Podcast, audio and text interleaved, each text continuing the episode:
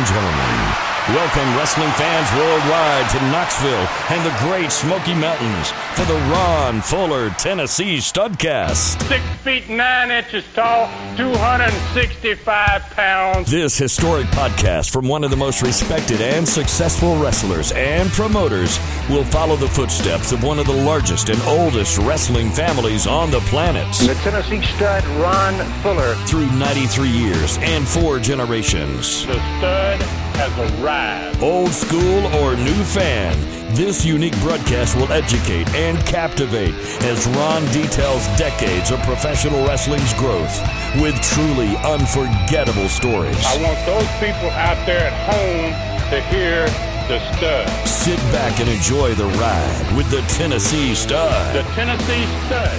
You will learn that name. You will remember it. And now, The stud is here. please welcome the creator of the popular 605 podcast and the president of the Arcadian Vanguard Podcast Network, your co host, the great Brian Last. Hello again, friends, and welcome back to another edition of Ron Fuller's Studcast.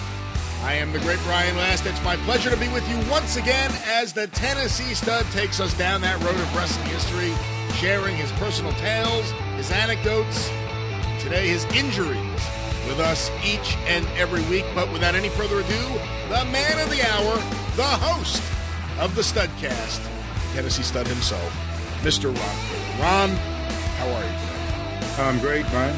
Uh, happy as heck as always to be here, and uh, looking forward to this.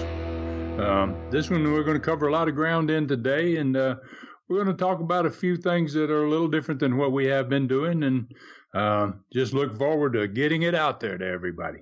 Another place where you cover a lot of ground is the latest Super Studcast, Super Studcast number 22. It is out right now with The Assassin. That's right, 80 minutes of the Tennessee Stud and the infamous Masked Assassin. This is some great stuff here. Hear about the early days. Hear about working against Rocca and Perez in the Garden. Hear about the Georgia War. Hear about throwing fire in Southeastern.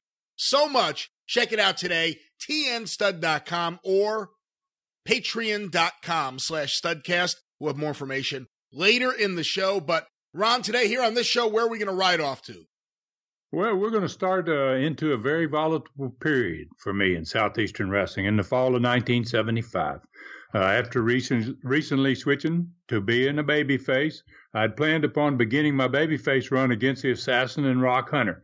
As the booker, almost everything planned for September forward was based upon these two guys and an angle with them. It was critical uh, to make a switch of anyone. When you do make a switch of a babyface to a heel or vice versa, it's always critical that you take advantage of it by pushing that wrestler that you just switched and heavily programming him with the wrestler or wrestlers uh, that you used to turn him babyface with.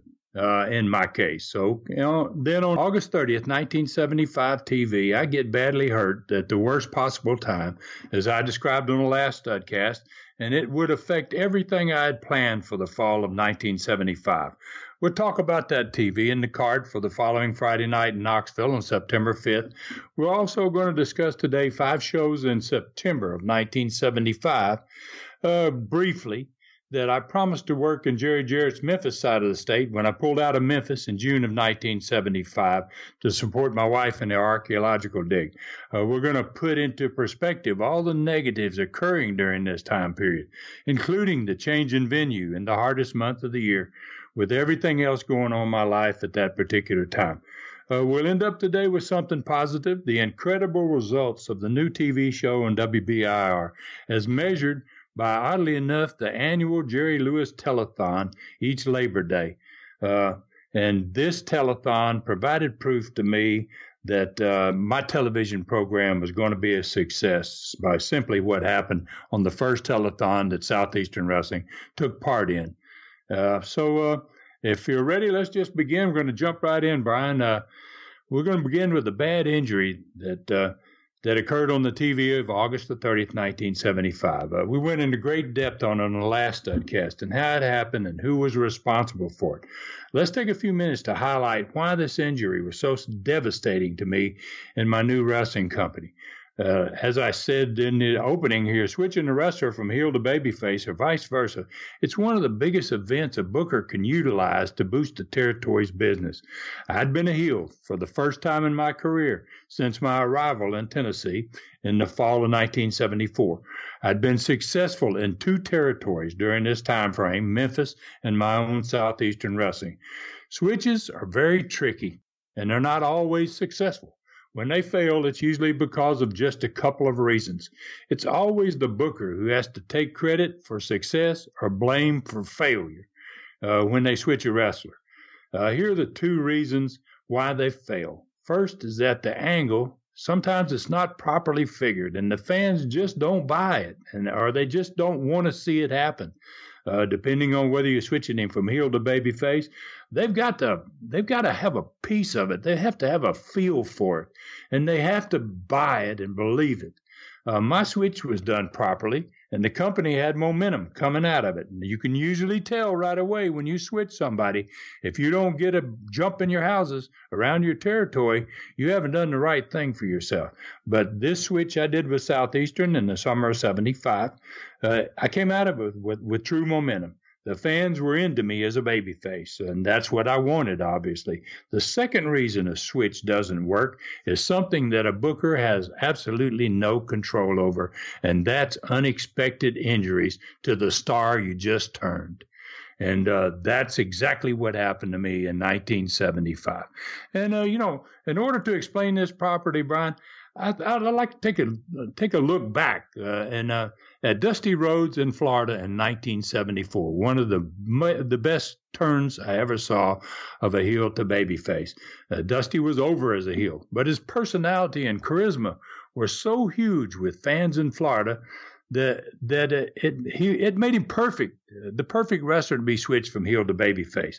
He had great heat but he had that something about him that fans just liked him. They they wanted this to happen, and uh, along comes a new booker in 1974. There, Bill Watts, and Bill Watts is a smart guy. He realized it. I, I bet you Watts didn't have to watch five matches to make the decision that I need to turn this guy right here. Uh, and I'd done a a good job of loading up Southeastern with great heels. Uh, just uh, I want to kind of compare what I did in '75 to what du- what uh, Watts had done in '74 with Dusty. I'm not comparing myself to Dusty, but I would like to create this uh, this image of what goes on in the two territories. So I've done a pretty good job of loading Southeastern with some great hills, starting in the beginning of the summer of '75. I brought the Assassin in, I brought Rock Hunter in. I've got Norvell Austin that's just arrived. I'd gotten real heat on the Assassin and Hunter as Watts had done with Pak Song, Gary Hart, Bobby Duncum, and a bunch of heels that he brought in in 74. The critical difference between my turn and Dusty's turn was the injury to me after the turn occurred. Dusty never missed a single night after his turn. Uh, imagine, if you think about it, what that instant injury felt like to fans, and what would have happened if they could not see their new hero Dusty in action because all of a sudden he turns babyface and damn, he's hurt. He's not there at all. So the angle would have been ruined, and the record year that Florida wrestling had in 1974 would have never been. It would have been another year that probably they would have done it in, but it certainly wouldn't have been 1974. It wouldn't have happened like it did. Worse still, Dusty's talent as a heel would have been wasted entirely because he would have no longer been available in all likelihood. Uh, Dusty would have disappeared from Florida wrestling. He's injured. He's hurt. He can't wrestle. You know, are you going to turn him into a manager? What are you going to do with him to make it work? And, uh, you know, you put a lot of thought into these terms, and if something doesn't like this happens, you don't plan on getting hurt. So, uh, Dusty would have disappeared from Florida wrestling. It could have turned into a double blow. uh, you not only lost a great heel in Dusty, but you didn't get the great babyface you banked on. Uh, so, you know, Dusty in the Florida territory would have never had those tremendous nights in 74. Dusty would have never become the huge star and uh, been nowhere near being the star that he came after that angle took place. That's just my opinion, but I think there's a lot of a lot of uh, fact in, the, in what happened to me as being something that really made this difficult for me to take advantage of this turn because I had this injury that happened to me. Okay, well, that's what could have happened in Florida if Dusty got hurt. What did happen in Knoxville? How did it work in Knoxville with you getting hurt right away? Well, that, that I was in the position that after this injury on August uh, 30th, 1975, I never had the chance to really get over as a new babyface. I turned, but I only had about two weeks before this injury happened. Uh, and then this injury hurt me so badly that I really had to disappear for a couple of months uh, because I couldn't work at all. Uh, I was extremely worried that under these circumstances, I would never be the babyface in my own territory that I needed to be. Uh, I had spent uh, seven months, close to eight months as a heel, and then I decided to turn myself babyface, and now all of a sudden, uh, you know, I can't, I can't be the babyface that I really want to be. So let's discuss that television of August 30th, 1975. And bear in mind that the TV airs before the card that we're about to talk about on September 5th in a new venue of Bill Meyer Baseball Stadium. So once this injury happens to me on TV, that card will have to be changed because I'm not going to be able to wrestle the next Friday night. Uh, this is what I was forced to do because of what had happened on that TV, and I got six days to prepare for it on September 5th, 75. This is the card that was advertised on the television show of August 30th. Uh, there was a five team round robin tournament ordered by the Tennessee Athletic Commission back on August 22nd to find new Tennessee tag champions. That tournament had been won by the Assassin and Rock Hunter, but in such a controversial way that the Athletic Commission got involved again and ordered the new champions to defend against two teams in one night on September 5th. The main event for that night was the Tennessee Tag Champions, the Assassin and Rock Hunter, defending for the first time that night against Sam Bass's Southern Tag Champions, Kurt Von Steiger and Karl Von Heller. And the winner of that match is going to come back in the last match of the night against Ron Wright and myself to crown new Tennessee Tag Champions. Robert Fuller, my brother's there against the Australian Dundee, Bill Dundee, Tommy Sigler, and Don Wright against the new team out of California called the Pacific Champions, the Golden Hawks. Sputnik Monroe was against Lance Thatcher, and the opening match was scheduled to be Sam Bass versus DeVoy Brunson. These things are all going to change basically because of what's going to happen on the show of the 30th. So, uh, Here's what happened on the TV show of August 30th. To promote this card for the following Friday night, the opening match was the Southern Tag Champions, Kurt Von Steiger and Karl Von Steiger, managed by Sam Bass, versus Rocky Smith and Tommy Gilbert. Good, good guy, good, good baby faces there. Tommy Gilbert, pretty good star out of uh, the the Nashville and the Memphis side of the state. Rocky Smith was the old intern who lived up there in Johnson City. It was a great way to open the TV with new tag champions. Their belts were displayed uh, on TV in the main event the following Friday wrestling for a shot at their second set of belts. Now they got an opportunity here. They already are the Southern Tag Champions, and they're going to have a chance the following Friday. If they win there, they are going to be the tag, the Tennessee Tag Champions. Also, there was also two great workers against them, as I said, Tommy Gilbert and Rocky Smith. The German team defeated them. Did the first interview of the show with Les at the set. Sam Bass did a great interview, bragging about how happy his team was to be in this double challenge event for the Tennessee Tag Championship. It gave them the golden opportunity to win a second tag title, which he brought that point out, while holding the present Southern tag titles. Uh, Bass even went far enough. He got all excited toward the end, and he predicted by next Saturday that I will be the manager of one of the top 10 tag teams in the world by the time next Saturday rolls around. And, uh, you know, that's a great little opening segment and a nice way to end it. My ill fated TV match was second on the show. I faced off against Frank Morrell. And as I explained last week in the last studcast, I was going to do a move I had only done once in my career against Buddy Colt in Miami the night in 1973 I won the Florida Championship. I should have brought Morrell into the studio earlier in the day to get in the ring and actually show him this bit of a complicated move that I wanted to do for a finish in the match. But hindsight is 2020, like they say. I did my best to show him the move in the dressing room, uh, sadly to say, uh, where we could not actually go down on the mat. So I really didn't give him have the opportunity to show him exactly how to do it.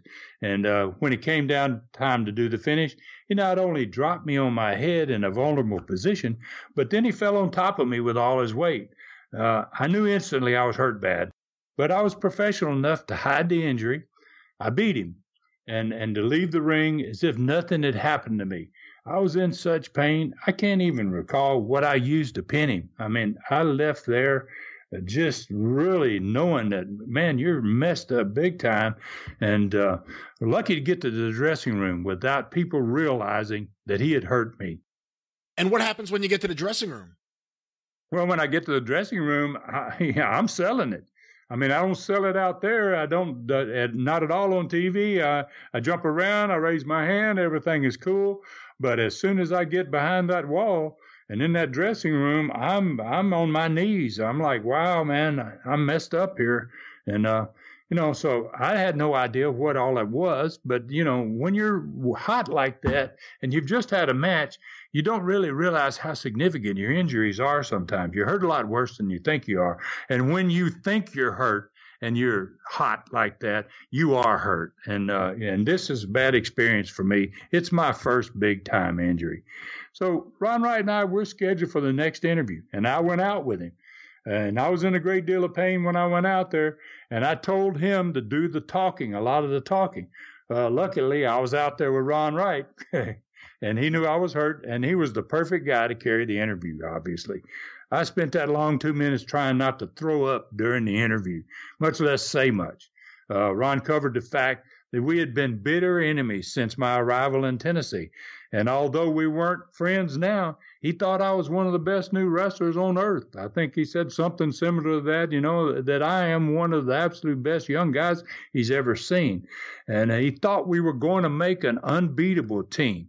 The crowd loved the interview. Uh, I rushed back behind that studio wall again and uh, threw up on the floor. Uh, pain was just really getting me at this point, uh, and I couldn't leave during my own TV show. I, I own the company. I, am the guy that that's handling the the format and handling the show from upstairs. So I go on up in the control room and I sit there in a great deal of pain and I help to get things done for the rest of the program. I had to go to work basically. I, I know I'm hurting, but I've got to go upstairs now. I got to finish this.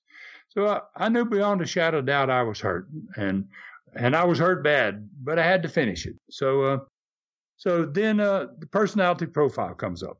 It's the new Southeastern TV champion, Tommy Sigler. He had just regained the title on the show before. He and Les sat down with the huge TV trophy between them and they watched his big championship win over Rock Hunter from that last television show. Then Tommy told Les he intended to defend his TV championship the next Saturday. He added that he wanted to be known as a defending champion and he planned to wrestle for the TV title at least once a month, which that's kind of unheard of. Uh, but I thought it was a good idea. It made sense. Uh, you know, people want to, if you've got a title, why aren't you going to defend it? And uh, because it's a TV title, it just helps with the audience. This profile accomplished a lot. It showcased the new champion as, as well as promoted the next TV show where he would be defending it. And it was the perfect audience builder for the next show.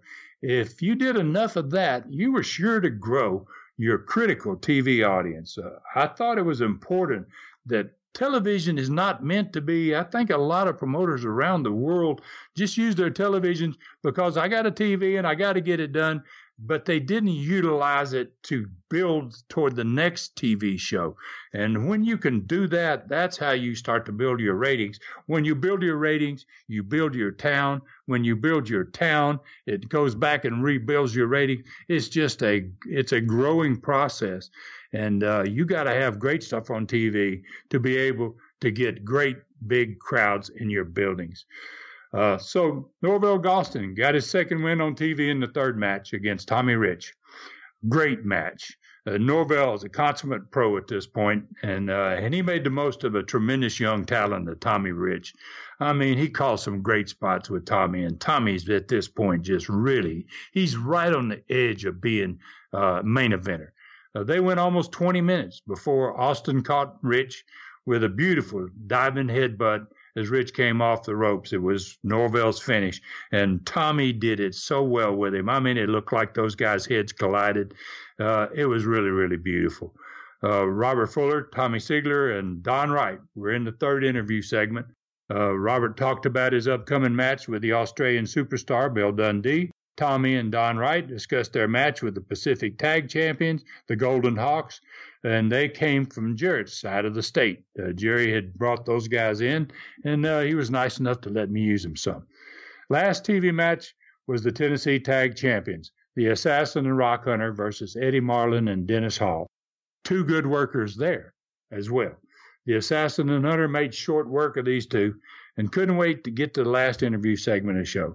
They pounced on the Tennessee Athletic Commission's decision to force them to defend their championships uh, basically against two teams in one night they accused the commissioners, which I didn't mind because you know we uh, wrestlers didn't care much for athletic commissions, so I kind of let them have a little leeway. And they accused the commissioners of being biased against them.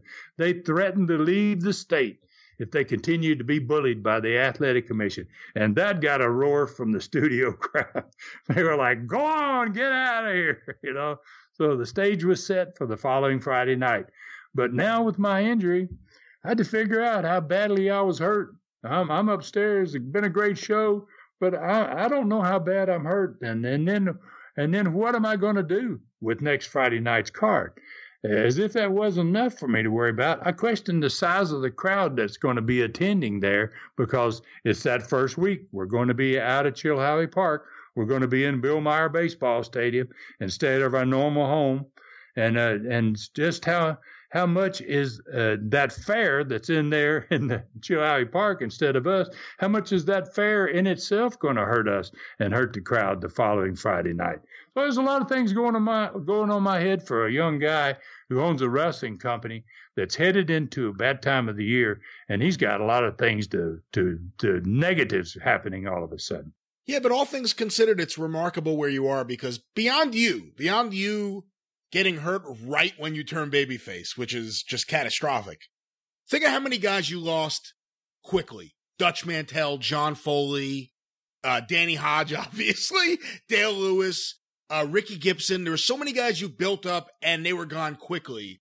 And here you are, you're the one long-standing guy since you bought the territory that was new. You know, obviously Ron Wright and guys like that were already there. You build up to the babyface turn and now, boom, you're taken out of commission.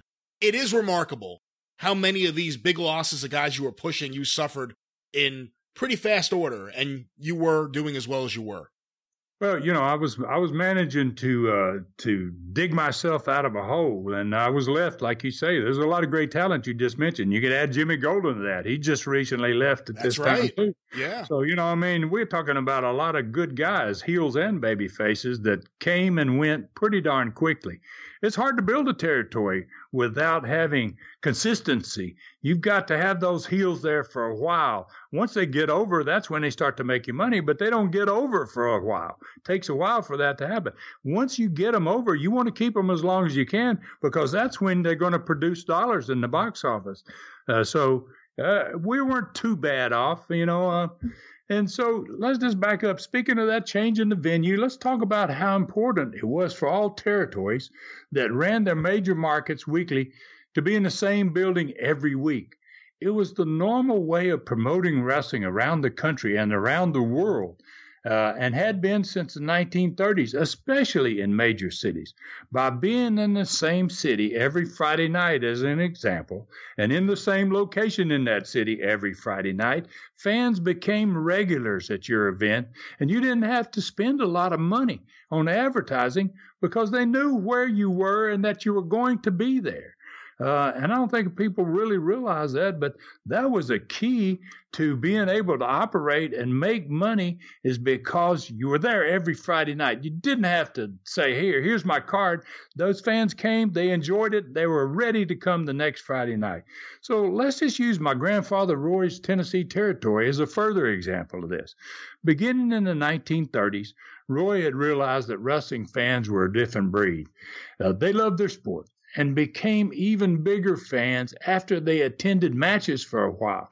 You'd get them to the to the match and they would enjoy it and they would come back and the more they came back the more they got into this wrestler or the more they hated that wrestler it just started to stimulate the growth of your company once they had their favorites and they hate or their hated heels they were going to come back every week, long before television wrestling was available or had any impact at all on wrestling. You had to do it without TV. So Roy's Tennessee territory encompassed at one time 12 states in the South in the 1930s. His focus, he not ran, he didn't run all of those states, the entire states, but he was running in 12 different states in the South. His focus was on the state of Tennessee, where he ran the largest four cities of Memphis, Nashville, Knoxville, and Chattanooga every week in the same building 52 weeks a year if that building was available. He ran smaller cities in other surrounding states, but they never ran on weekly basis. Just just every once in a while he would run a town some other state, but uh, he really focused on those four major cities in Tennessee at that point. Once he established his wrestlers in these major markets, he was able to keep out competitors by having his recognizable wrestlers there for his fans to see them and support them every week. Competitors had very little chance of getting their wrestlers over and recognizable since most cities only had one big building and he was renting it 52 weeks a year. So I mean, obviously he's got them locked out, and you know they can't say, "Well, I want to buy, I want to rent it for three times," and then and then lose their their main person that the building has, the main money they're getting from somebody's renting it to 52 times. So by renting 52 weeks a year, no building would be willing to rent another company that was not willing to commit to that number of events a year. So when he got to expand into other states, he got ready for it he would simply add major cities in those states to his once a week schedule. Birmingham. He had these, he had Memphis, Nashville, uh, Chattanooga, and Knoxville going every Friday. And when he got ready, He's in these other markets. He he ran Birmingham. He added Birmingham in Alabama. He added Louisville in the state of Kentucky. He added Little Rock in Arkansas. He added Jackson, Mississippi in the state of Mississippi, New Orleans in Louisiana, and so on through all these states he was operating in. So once this was in place, all he needed to do was add enough wrestlers to cover all these cities that's running every week. So that's why his wrestlers totaled about eight to 10 in the 1930s. You didn't have as many guys on the card. Guys had to work the two out of three fall matches. You didn't have to have as many wrestlers. That changed a little bit in the 40s. He had to move from up from about uh, from eight to 10 in the territory in the 30s to 20 to 30 in the latter part of the 40s after the war. And then uh, in the 50s, he, he went from about uh, 30 to 40 to uh, 50 to 70 wrestlers in the 50s. I mean, he was he was running a major major operation, maybe the biggest in America at that time. So uh, the cities he ran each week, uh, the more cities he ran each week, the more wrestlers he needed to cover the matches. It's a pretty simple equation. It made money for him. It worked for him. It kept his competition at bay. And uh, you know, I think he was a pretty smart guy by setting up his business in that fashion. But I'm sure even though he had those buildings locked down, every now and then he must have had to change buildings and run somewhere else for one reason or another. Everybody did. You're right. I mean, you don't get 52 weeks in any building in America, I don't think, uh, no matter how good a customer you are. Uh, so, yeah, there were times when he'd have to switch buildings. And when he did, uh, when he changed buildings, uh, for whatever reason he had to. Uh, he expected it to hurt the gate. He knew it was going to hurt his house, but he had no choice. Uh, the building wasn't available. He couldn't get it. So he had to do what he had to do. But he still kept that night That was the secret here. It was the night and the same building. And if you kept the night, you at least they'll find you. They will try to find you. And they managed probably to find him, but not all of them knew. And there's probably a lot of fans went to the old building on many occasions on the night wrestling supposed to be there, and it wasn't there, and they might not have known where to go. That's where your television came in later on, and it made all the difference in the world about promoting. It changed pretty much everything. So that was kind of me in the first week of September 1975, in my first year with Southeastern. Uh, I'd been I, I was in the had been had to change buildings basically. I changed venue, and it hurt. No matter how you tried to prepare, huge cards or, not, it just was not the regular schedule the territories were built on. I'd prepared as well as possible for the move from Chilhowee Park, Knoxville, to the Bill Meyer Baseball Stadium for three Fridays in a row in September of 1975. But I had no way of knowing uh, to begin this time frame that I was going to get hurt in the last week of August. When you add my injury, the fact that I had just turned babyface and was now the most popular babyface in the territory, to the fact that we are changing arenas, uh, the once in a year fair is in town, and top that with the fact that September is traditionally the worst month in wrestling, you have the perfect disaster in the works. I mean, it was it was like everything was crashing for me as a young guy, and uh, and Brian, we've talked about how important losing momentum can be when you got when we've struggled to get it. Uh, we were struggling in that uh, fall of '74 and on into the winter of '75, and and uh, you know how well how well we had done in the first eight months uh, keeping up the momentum was was wonderful. You mentioned a minute ago we had great success, uh, but but now we about hit a wall with all these negative things I just pointed out. So uh, how do you how do I deal with all this? I guess is a good question. That's what I'm thinking as a young man. I've got a I've got a horrible collar, collarbone injury. Uh, I have I've got all this stuff facing me and uh, I'm I'm young and I'm doing my best, but I'm about to question whether I'm going to be able to deal with it or not. Well, we will find out how you deal with it when we return in a moment with the results from September 5th, 1975. But first, a word about one of the central figures in Southeastern in September of 1975. Super Studcast number 22, part one, out today with The Assassin. Something new for the next Super Studcast. Super Studcast number 22, Part 1, now available, features a star of the sport that is presently the heel star in the regular Studcast during the 1975 timeframe. At tnstud.com or patreon.com slash studcast.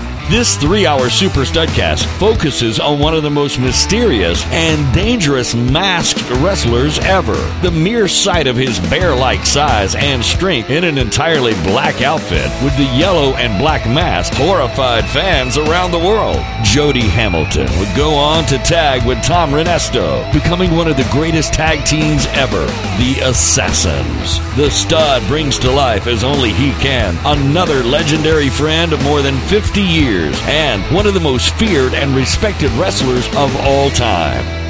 At tnstud.com or patreon.com slash studcast, only $2.99. Saddle up for this unique ride into old school history with Jody Hamilton, the Assassin.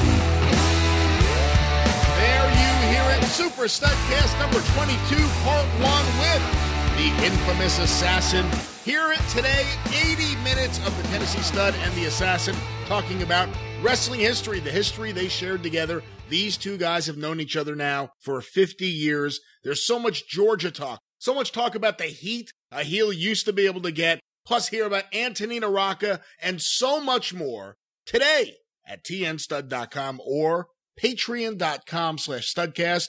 We'll have more later in the show, but Ron, let's get back to the story here you have a broken collarbone, and we're getting ready for a night of wrestling in Knoxville at a different location than normal on September 5th, 1975. That's correct. And uh, I've had six days to assess my injury from the TV show six days earlier. Uh, obviously, to me at this point, I have a severe collarbone or clavicle, as the doctors describe it, injury. Uh, I'd never been hurt in that area of my body, but I found it to be extremely painful and constantly aching over this first six days. Six days. It it it aches. Be honest with you, over the first forty days. I mean, it just never goes away. It seems like. What bothered me most was the fact that you could not find any position to get comfortable, uh, and sleeping was impossible. You could not lay on your left side. You could not lay on your right side. You couldn't lay on your back, and you certainly couldn't lay on your stomach. So, you know, it was just a terrible injury to have. Uh, and uh, I'd never experienced that before. Uh, I knew it was bad, but I had managed to win the TV title, the TV match in which I got injured, and I left the ring with no one aware I was hurt. That fact left me time to decide how I'm going to deal with this and who I can put the blame on for the injury. I mean, I don't want to get uh, Frank Morrell over. He, hey, he broke Ron Ron Fuller's collarbone. You know, he's he's messed him up big time. Frank Morrell's not going to draw me money. So luckily enough, I worked my way out of that match. I win that match. I leave the ring. Nobody knows I'm injured. So I've got six days here to figure out how I'm going to take care of this. Uh, so the fact uh, that six days is really a handy deal for me. Obviously, it's a terrible timing for this injury, but I had to make the most out of it to maintain as much momentum as possible for my wrestling company. I knew enough about collarbone injuries to know there was not very much doctors could do to help you with a collarbone injury.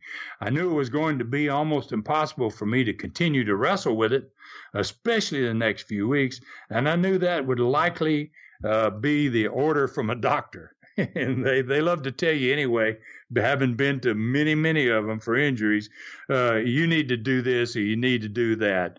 Uh, don't wrestle for two weeks. Don't wrestle for two months. Whatever it may be, they just uh, they they they don't uh, they cut you no slack. And every injury, I don't care how how light it is, uh, you work through. I had bad knees for years. Uh, I would go to the same guy, and he would he would draw blood out of my knee every every three days. And every time he would do it, he would finish and he'd go, Ron, no wrestling for two weeks. I would say, Yes, sir, doc. And two days later, I'd be back in there and he'd be drawing it out again. No wrestling for two weeks. Uh, you know, so you, you're a wrestler. You had to do what you had to do. So I stayed at home some uh, during this course of this uh, this six day period uh, as much as I possibly could. I only attended one event. We're going to talk about that a little bit later in the show. But uh, it kept thinking about what I what I could accomplish the following Friday night, even though there was no way I could work. Okay, so I was scheduled a team with Ron Wright in this three team one night tournament for the Tennessee Tag Championship, which was held by the Assassin and Rock Hunter.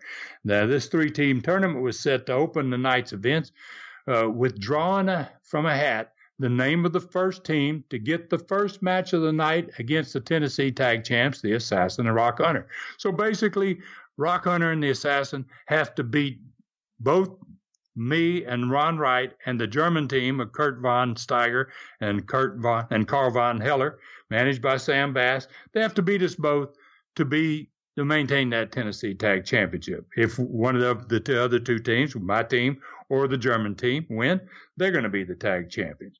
So it was a most unusual setup for a tournament. To remain the champions, Assassin them are going to have to beat two teams in the same night. That's why they bitch so badly on the TV program about how the athletic commission doesn't like them and wants them out of the state. So uh, you know, it was a it was a different type of deal. I like doing that type of stuff with my cards. I didn't want to run just the same. Oh, it's just a standard card, and here it is. Uh, I wanted to do something different quite often, and this is one of those good occasions in which I was able to figure out something that worked. So, uh, so at bell time, 8:30 at night on Friday night, September 5th, all three teams came down to the ring. At the beginning of the night, they rang the bell to start the matches. All three teams got in the ring together. Uh, I was dressed out and appeared ready with my partner Ron Wright. I, am not capable of wrestling, but the fans don't know that. They don't know that I'm hurt. But uh, I, am you know, I'm in the ring and I'm with Ron Wright. Uh, in uh, one team, we got in the ring at this point. You've got two heel teams. One of those heel teams has the manager, and the other heel team is the assassin and Rock Hunter. So, uh, so we won a coin toss. uh, there was a coin toss to see which of the two teams picked their names out of a hat. Whoever picked the name out of the hat, they wrestled second, not first. Okay, so so uh, there was a toss of the coin. Ron Wright tossed the coin. I let Ron Wright do everything. I was barely able to stand up in the ring, much less do anything. So Ron Wright flips the coin. Uh, and then he wins the coin toss. So he reaches in, he gets the name in the hat that's going to be the second team to wrestle against the assassin and Rock Hunter during the course of the night. And uh, when he passes that name to the announcer, before the announcer ever has a chance to even call out the name of who's going to be wrestling in this first match against those two, all hell broke loose in the ring. The assassin hunter attacked Wright and me and uh, and the uh, and then the German team and Sam Bass pulled Ron Wright off into one corner, and uh, and the assassin hunter threw me out of the ring and onto the dirt. We're in the baseball field. Uh, the ring is basically around home plate, and uh, the baselines are all dirt, obviously. And they threw me out of the ring and onto the dirt, uh, and out of the ring they came after me. Now, I'd suffered for six days, and it was time for me to go to the hospital. Okay. I had a legitimate injury. I wanted the emergency room people to find it.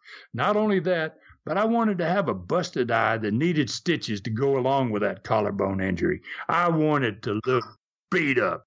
I wanted them to say, damn, look at this guy. He's a wrestler. So, uh, you know, uh, and so, so they threw me out. They they found me in the dirt. But uh, uh, so I was determined that when I got to the hospital, I, those doctors and nurses and hospital support people, they're going to believe that wrestling's real before I leave there. And uh, I gave Rock Hunter the first shot at busting me a hard way uh, to bust my eye. I'd never been hard way at this point.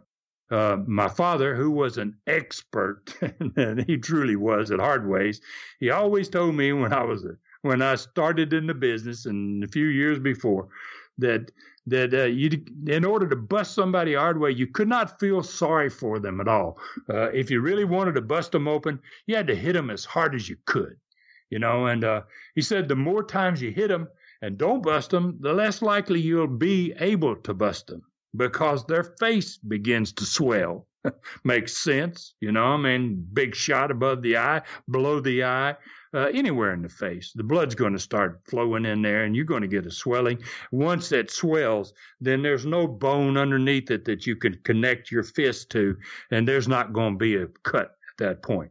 So Hunter didn't bust me the first time he hit me, uh, and he had never done it before. And I think he felt sorry for me is the reason that he didn't hit me hard enough. And I immediately told him to hit me again. So he hit me with a shot, you know, uh, another one and then he screamed. I saw he hurt his hand. So, you know, then I turned to the assassin and I said, hit me, you know, and, uh, boy, he gave me a shot. I tell you, man, he rung my bell. He, he almost knocked me out. And, uh, uh, it, but it didn't bleed. He hadn't cut me. So this was the only part of what I needed to happen this uh, during this melee. Uh, this was just part of what I really wanted to happen. Uh, the first stage is I wanted the busted eye. I didn't get the busted eye, but I definitely got my eye blacked and my face really swollen big time. I couldn't allow myself to be knocked unconscious before the assassin and hunter did the real damage to me. And uh, so what happens in this is they must have figured that that they figured that out that you know that this not going to be able to bust me. They didn't want to hit me anymore basically. And they grabbed me and uh, one on each side and they ran me from about 10 feet away from the ring and slammed me into the steel ring post with my right collarbone that was already injured. Uh, and i told them that's what I, I it's got to be the right collarbone. And everything that was happening in this opening to this night's event and all this stuff going on in the ring and what's happening on the outside of the ring is being recorded for TV the following day. So I wanted this to look real. And I hit that ring post harder than I'd ever hit a ring post before. I almost passed out immediately. I hit it so hard. The pain was just unimaginable. Uh, the assassin and hunter and the German team and manager went back to the dressing room. Ron Wright, who had been taking taking it from the other team and they'd beaten him pretty good, finally found me and I was face first on home plate under the ring post where they had drove my collarbone into. Uh, my brother Robert came down to the ring. He's there that night, but he arrives at the ring about the time that Ron's trying to get me out.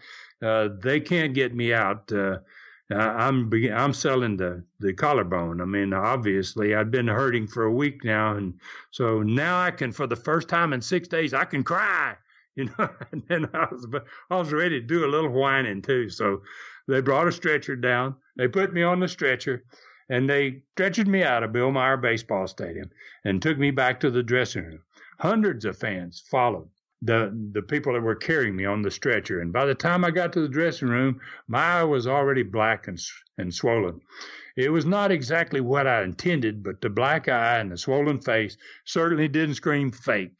You know, and that was my whole thought process here. I want to go to the hospital. I've got to go to the hospital. I want to find out how bad I'm hurt, but I don't want them being able to look at me and go, "Oh, that wrestling's had a bunch of phony stuff," right? So uh, I, have got the black eye. I've got the swollen face. I've I've got a legitimate collarbone problem, and uh, so the ambulance is called. And uh, about ten minutes later, everyone at the stadium hears the arrival of the ambulance. They come in with the you know sirens blaring, and uh, again, hundreds of the fans poured out from the inside of the stadium while there's a match going on in there just to see me be taken out to the ambulance. And when they rolled me out of the dressing room with my wrestling boots and my tights still on, I didn't take any of my stuff off. There was a line of fans on both sides, uh, all the way out to the ambulance. Uh, I'd done all I could do that night uh, to put the heat on the assassin and Rock Hunter, and the best I could do at this point was hope that what happened in the next couple of months is going to be worth what I'd gone through in that last 20 minutes. Hey, Ron, I just want to clarify uh, something you said earlier. So, the six days that you're home in between when you get hurt and this show, and of course, I'm sure a lot of downtime after this show, were you still living with your wife or had you already moved out and gotten your own apartment? Were you returning home from this injury to like an empty apartment by yourself? Well, that would have been even worse for me. It's pretty close to that point, but it's not quite there yet. Okay. Know, and, uh, you know, but we're still there together. Uh, she's able to help me some. Uh, and I would have been really hard pressed to deal with a lot of the stuff I was going to have to if she hadn't have been there. But uh, yes, she's still there at this point in time. So, uh, so I, when I leave there that night, there's this card scheduled, and uh, and what happens to me early in the night there is going to change just about every match on that entire card. So Sputnik Monroe, who was set to be taking on just Les Thatcher, ends up taking Ron ba- Sam Bass's place in the first match, uh, and he beats Devoy Brunson. My brother Robert took Tommy Seigler's place in the second match because Rob's going to move into another match, and uh, and in this second match, Rob, this first match for Rob, he partners with Don Wright, and they win by DQ over the Pacific Tag Champions, the the Golden Hawks.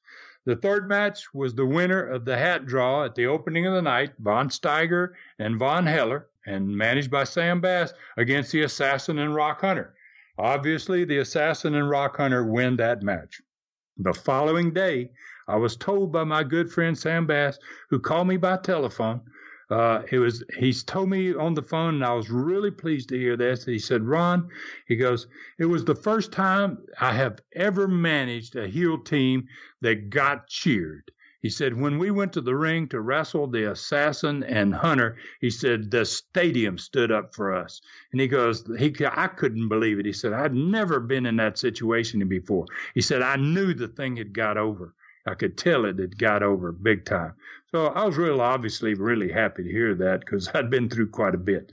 So the following day, after the conversation, which was really nice, it kind of told me uh, that the heat went where I wanted it to go. It, it, definitely went to the assassin and rock hunter, and uh, and then uh, in the finals, uh, Les Thatcher uh, got changed uh, into a match with Sputnik Monroe. Uh, he actually beat Sputnik Monroe in his match. Tommy Seigler took Robert's place in the fifth match against the Australian Bill Dundee, and Seigler won that match. And then in the last match of the night, my brother comes back to take my place with Ron Wright against the Assassin and Rock Hunter for the Tennessee Tag Championship. What about the crowd, Ron? How did it do? I mean, here you are once again, a theme throughout this episode, a venue that you're not accustomed to running in? How did it do? Well, it, as I said in the past couple of studcasts, I was real worried about it. Uh, very, very worried about it. We've been averaging about 3,500 each night that we were outside in the amphitheater for the summer. If we had to go inside, we couldn't get that many people in the small building, so it was less.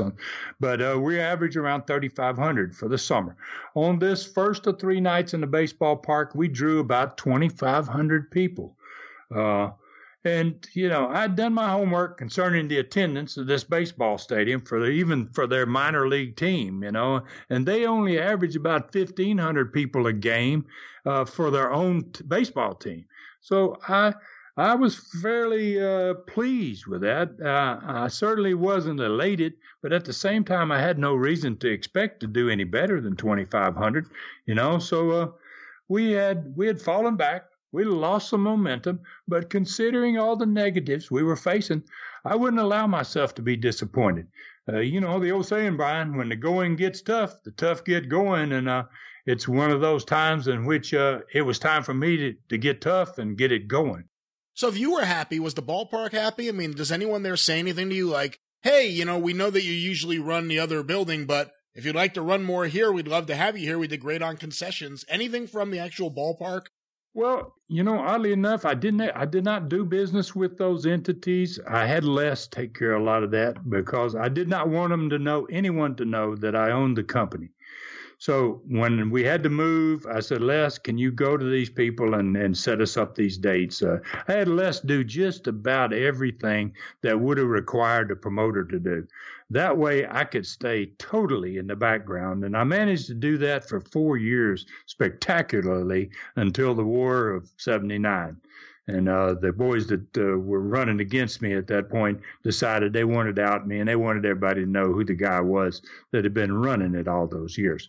But uh, yeah, Les Les took care of a lot of things for me because it didn't make sense for me to be recognized as the owner and then being one of the guys that are resting on every card. The gross house was about 7,500. Total payoff was about 2,100. The bottom boys, Devoy Brunson, the two Golden Hawks, uh, Don Wright, Sam Bass, and the ref all got about 80 bucks. We're down in, in number. I mean, uh, the payoff is down, obviously, because the crowd's a little down. Sputnik and Les Thatcher got 100 each. Ron Wright, Steiger, and Heller got about 150 each. And then Robert the Assassin and Rock Hunter, who all three worked twice, got 250 each because they had worked twice. So to finish the night of September 5th, 1975, I'd like to take us back to my ambulance ride. Okay, so it was my first ambulance ride in Knoxville, but it was definitely not going to be my last. Uh, I didn't know that at the point, but uh, yeah, it's just my first ambulance ride. Uh, I had visited a hospital in Knoxville already. I got sewn up after Ron Wright hit me with his chisel back in the spring of 75. So they had seen me in emergency room, but uh, this time I arrived in an ambulance. My wife uh, had my referee, Mac, gather my clothes and give them to her outside the dressing room door before the ambulance arrived at the baseball stadium because she's going to follow that ambulance to the hospital they take me to. So, what I had done at the stadium, uh, uh, for the fans, uh, I had done for the fans to make them the witness, to give them the witness to see me getting hurt and to believe that I got hurt. Uh, I was continuing to sell my business as a shoot to the hospital people. Now, I went to that hospital. I wanted them to be talking. Uh, you know, I knew the fans in the stadium were going to be talking, but I wanted to I wanted to make create fans out of people that work in a hospital. I figure if I could do that, I can make it happen anywhere. So when the when they stopped the ambulance at the emergency room entrance, I paid particular attention to the hospital employees the entire time I was in there, as I was being moved around from different rooms to different rooms, X-ray rooms, all those rooms. Uh, I was in my wrestling gear. I had a black eye a swollen face, and and and I wasn't even selling any of that. I was holding my collarbone, you know, And uh, so as they moved me from place to place and uh, cleaned the dirt from my from the off my face from the baseball field where I'd been face first in the dirt, uh, I saw these medical people that I'm sure probably never thought wrestling was real. I saw them looking at each other like, God, this guy's hurt. Jesus, you know. So it was. It. I knew that it was happening. It, I would. I was getting it done by the way I'd done it, and and. uh I, once the, once I saw those medical people that never thought wrestling were real looking at each other, I, I figured, man, you know, the you probably look pretty nasty, and, and I probably did. I was all dirty, you can imagine. I mean, I had dirt all over me. I got on a pair of wrestling trunks and some wrestling shoes on. Uh, my face is all dirty, and, and then it's uh, rusted and sw- it's swollen up, and you know. So everywhere they took me, uh, it was I got these strange looking expressions on people's face. And then when the results of the X-rays came back, and the doctor came, and there were several others that came in there with him. I think they wanted to see, hey, there's a wrestler back there, and and I think he's really hurt you know, and they, so the doc comes in to give me the news. And I was already expecting bad news, but then he explained to me the SC joint and the sternum, and that your right collarbone, where it connects to your SC joint in the middle of your chest, has been driven out of that socket and into the body cavity. And Oh, geez. I mean, uh, the longer he talked, the worse I, I felt. I was like, my gosh, man, uh, I've been feeling good considering I've been hurt that bad. Uh, so there was concern. They, there was concern, and their concern was evident because my injuries were evident. The last thing said to me as I hobbled away from the hospital that night uh, was a couple, I heard a couple of employees, uh, and they followed me to the door and they remarked to me on the way out almost as if apologizing to me. And and I'll never forget what they said. They looked at me and one of them said we always thought it was fake. Ah dog brian. I just i, I lit up. I, I lit up. I was like my God, man, if I can do it here, you know, I'm going to turn this sucker around. I'm going to take Knoxville from being a Ron Wright chisel town to a Ron Fuller wrestling capital, right? So I really felt I was on my way, man. So it was really a, and you know, and a, a little bit different way to finish up here today, Brian. Uh, I want to finish the day with something positive uh, probably the most important thing I had accomplished so far in my first year as an owner of a wrestling company was moving my TV show to the best television station in the market. Now I knew that there was a lot of other, a lot of new fans out there watching, just judging from the recognition I was getting on the streets of Knoxville. When I, the first six months I was there, hardly anybody recognized me. When we went on WBIR, all of a sudden people are saying, Hey, you're that wrestler. Hey, I know who you are. You know, so things are happening because of this new television station. Uh, so, uh, two days after I was injured on TV, there was an annual event on Labor Day, September 1st, 1975. It was the famous, for older fans and older listeners out there, the famous Jerry Lewis muscular dystrophy telethon. It was a staple every Labor Day of every CBS affiliate station in America. Everybody carried it, and they carried that show for 24 hours in that day. The Monday prior to my injury, I received a call from WBIR's general manager. He asked me if I would like to bring some of my wrestlers on the following Monday to take donations on the phone for the Jerry Lewis Telethon. I, never turned down an opportunity to help with these type of events, and I don't know how many listeners out there uh, may know this, but neither did any wrestler I ever asked to do this with me. I mean, wrestlers are great people; they got big hearts, and uh, you know they want to help and I never had anybody ever turn me down for this. So uh, I, I, we showed up about two o'clock in the afternoon on Monday, September first. Labor Day, 1975. And uh, we go into the studio, and it's set up with rows of tables and phones lined up on each of those tables, about three rows of tables, and people waiting to answer those phones for donations. It was me, it was my brother Rob, It was Ron and Don Wright. It was Tommy Seigler. It was Les Thatcher. It was DeVoy Brunson. It was Rocky Smith.